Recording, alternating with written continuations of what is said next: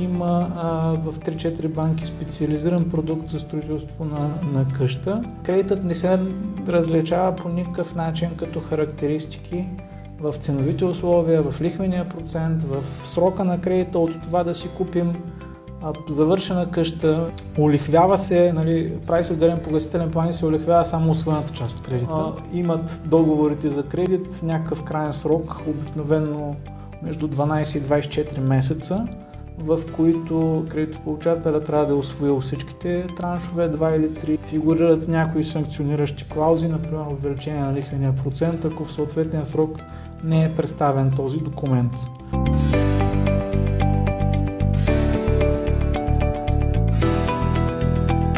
И само сега Банка ProCredit, нашите партньори, предлага възможност на своите клиенти да променят своите навици за банкиране, кандидатствайки изцяло онлайн през сайта на банката, без да посещават банков клон за жилищен кредит с 2,25% годишна лихва.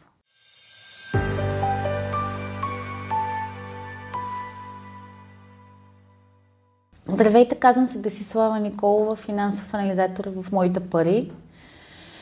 Днес сме избрали да представим пред вас една тема, която считаме, че е актуална, имайки в предвид факта, че корона кризата промени нашите жилищни навици. За целта в студиото съм поканила моят колега Петър Илиев, оперативен директор в Кредитленд, с който ще засегнем темата финансиране на строеж на къща. Пепи, здравей, здравей добре дошъл. Си. Благодаря за поканата. Не си ни бил на гост в студиото, рано се да те видя. Пепи, аз само да направя едно уточнение. Пепи много обичам да работя с него, тъй като той има възможността наблюденията да, от работата с всички банки да предостави възможно най-синтезирана и полезна информация. Пепи, много се радвам, надявам се да сме полезни и на зрителите. Ами, надявам Пепи, се и аз да, да... Представи се малко, кажи няколко думи за тебе. Ами, Петър Илиев се казвам. От около 13-14 години се занимавам с кредитни консултации, в частност ипотечни и потребителски кредити в кредитния посредник Кредитленд и а, работим в момента с 12 банки, като търсим решения оптимални за финансиране на нашите клиенти, най-изгодни и а, изобщо това, което е възможно да помогнем в целия процес по на ипотечния кредит, от договаряне на ценовите условия и сравнение на пазара до пълно освояване. Днешната тема строителството на къща със сигурност е един по-сложен, по-времеемък кредитен продукт. И не всяка банка предлага такъв кредит, затова е възможно да сте посещавали банков офис и там да ви кажат, че за строителство на къща не се предлага и трябва да има готов имот обезпечение. А, все пак държа да кажа, че има а, в 3-4 банки специализиран продукт за строителство на, на къща, който е предвиден точно за тези случаи, а, когато човек иска да финансира строителство още от самото начало а, на къща в парцел и трябва да кажа, че последната година действително нараснаха при нас запитванията, както за покупка на готови къщи в а, селата около големите градове, а може ли така да се каже, че банките се преориентираха Тоест, ти сам каза, че това е по-скоро екзотична оферта, ако мога така да се изразя. Банките се преориентираха към по-увеличеното търсене на такъв тип финансиране или преди това са, ги, са ами, имали такива оферти? Специално тези, тези банки, които предлагат такъв кредитен продукт, при който се ипотекира в началото само парцела и бъдещата къща, т.е. правото на строеж на къща, го предлагаха и преди пандемията, така че не мога да кажа, че а,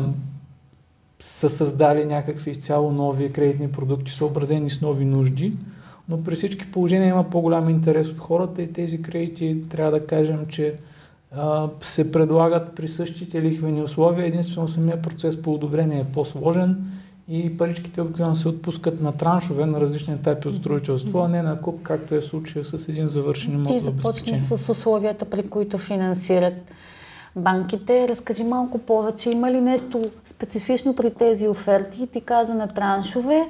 И предполагам, че нашите зрители си помислят, е, след като не ги предлагат всички, значи са по-скъпи.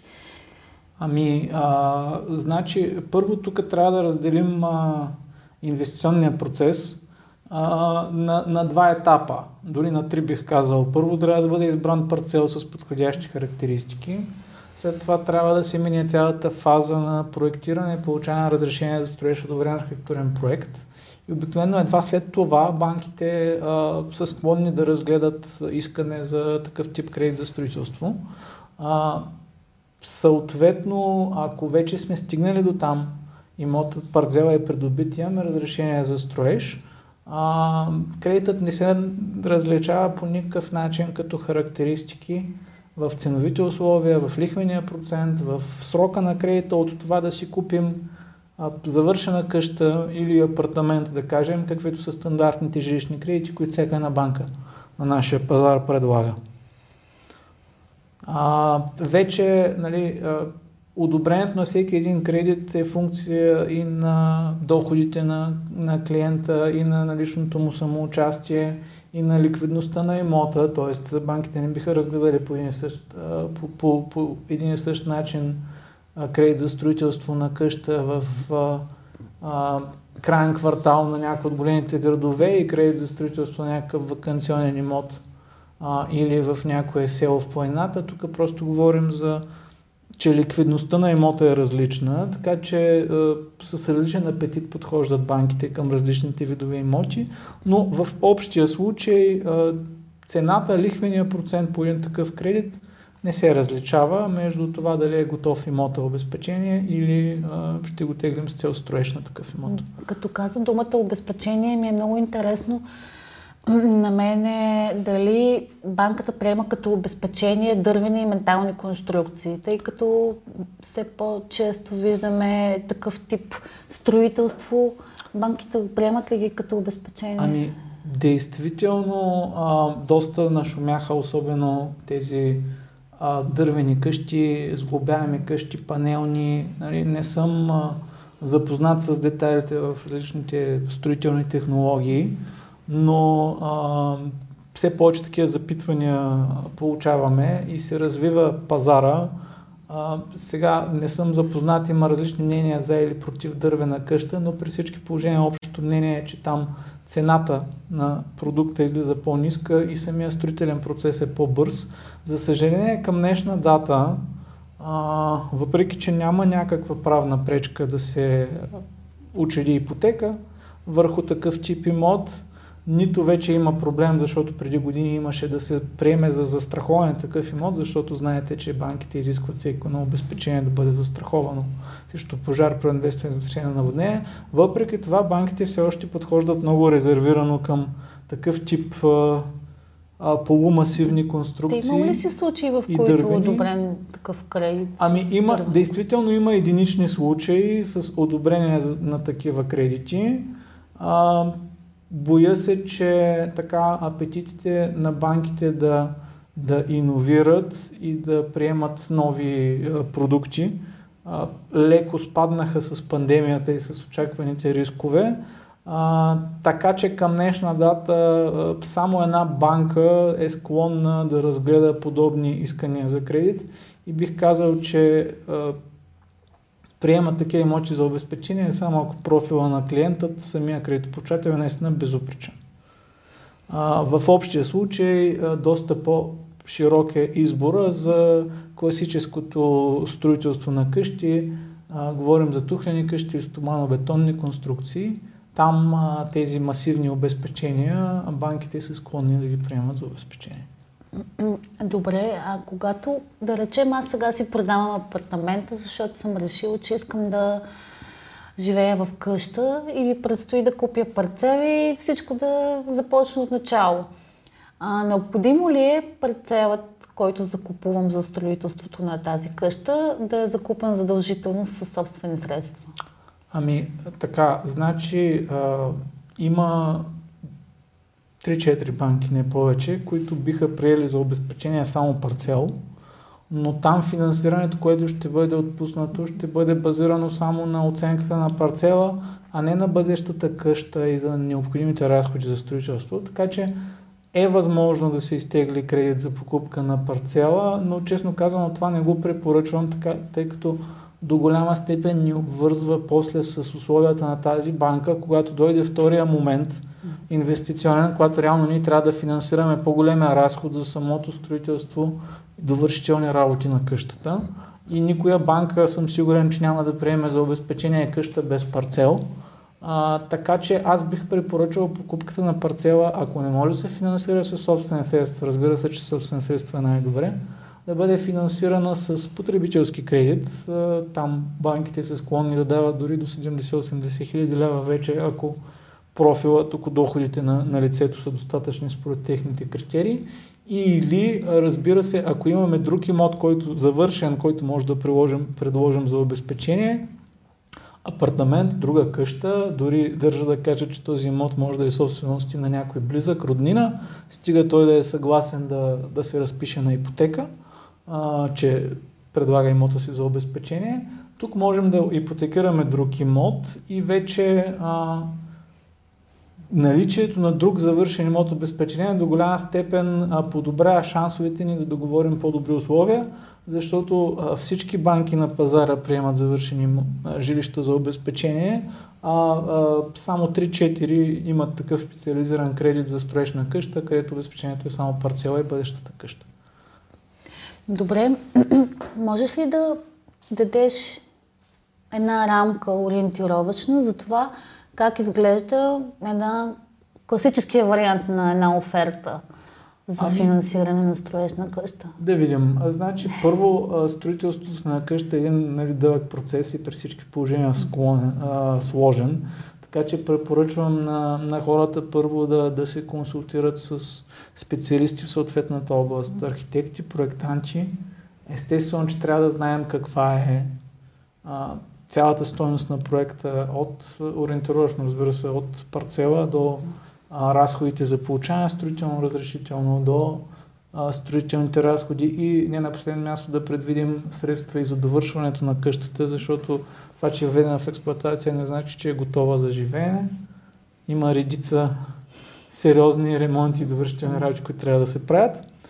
А, в общия случай банките а, отпускат кредита на ако ще ипотекираме още парцела за в самото начало на строителния процес, отпускат кредита на три части, на три транша. Първият транш се отпуска обикновенно още за самото разрешение за строеж или Какъв на някакъв процент? етап, да кажем, кота 0 и обикновено е до 50% от е, целият размер на кредита, който е одобрен а, и тези парички са предназначени да се изпълни сградата в груп строеж, т.е. да стигнем до покрива, да имаме така наречения 14. А, след това се отпуска втори транш на кредита, който обикновено е около 30% от сумата на груп строеж. Там някои банки изискват допълнителна ипотека да се учили на 14 върху самата къща вече в груп строеж, други не изискват. Това е вече въпрос на възприета практика в съответната банка но е възможно да се прави някакъв допълнителен разход за нотариални такси за учение на въпросната ипотека и такси вписване. И вече има един трети транш, който някои банки дават на етап акт 15, някои банки дават на етап въвеждане в експлуатация, така наречен акт 16. А, в общи линии, обикновено третия транш идва най-рано на етапа, в който имаме инсталации, фасада, замазана е къщата като хубавото в този тип финансиране е, че а, улихвява се, нали, прави се отделен погасителен план и се улихвява само освоената част от кредита, а не целият кредит, който е договорен. Overdraft, да.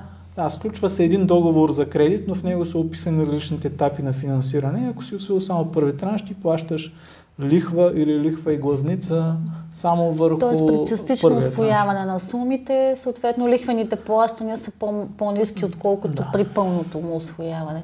Да, тук е момента да кажем, че а, някои от банките все пак изискват някакви разходооправдателни документи, с които да се удостовери, че отпуснатите пари са разходени за строителство. Да.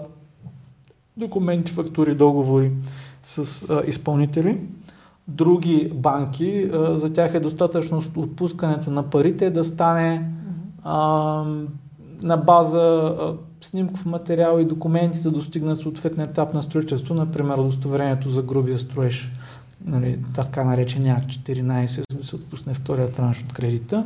Така че има определено специфики в а, продуктовите карти на различните банки за този тип кредит, но все пак от гледна точка банката е важно, че те приемат едно за обезпечение едно незавършен, един незавършен имот и искат да се уверят, че той в крайна сметка ще бъде завършен, защото той определено е с по-голяма пазарна стоеност и по-ликвиден, когато е завършен. Ето в техен интерес. Да, в техен интерес е. Та, а, определено няма да се зарадват банките, ако искаме да изтеглим пари само да изпълним къщата до АК 14 и после да чакаме ни по-добри времена да я довършим.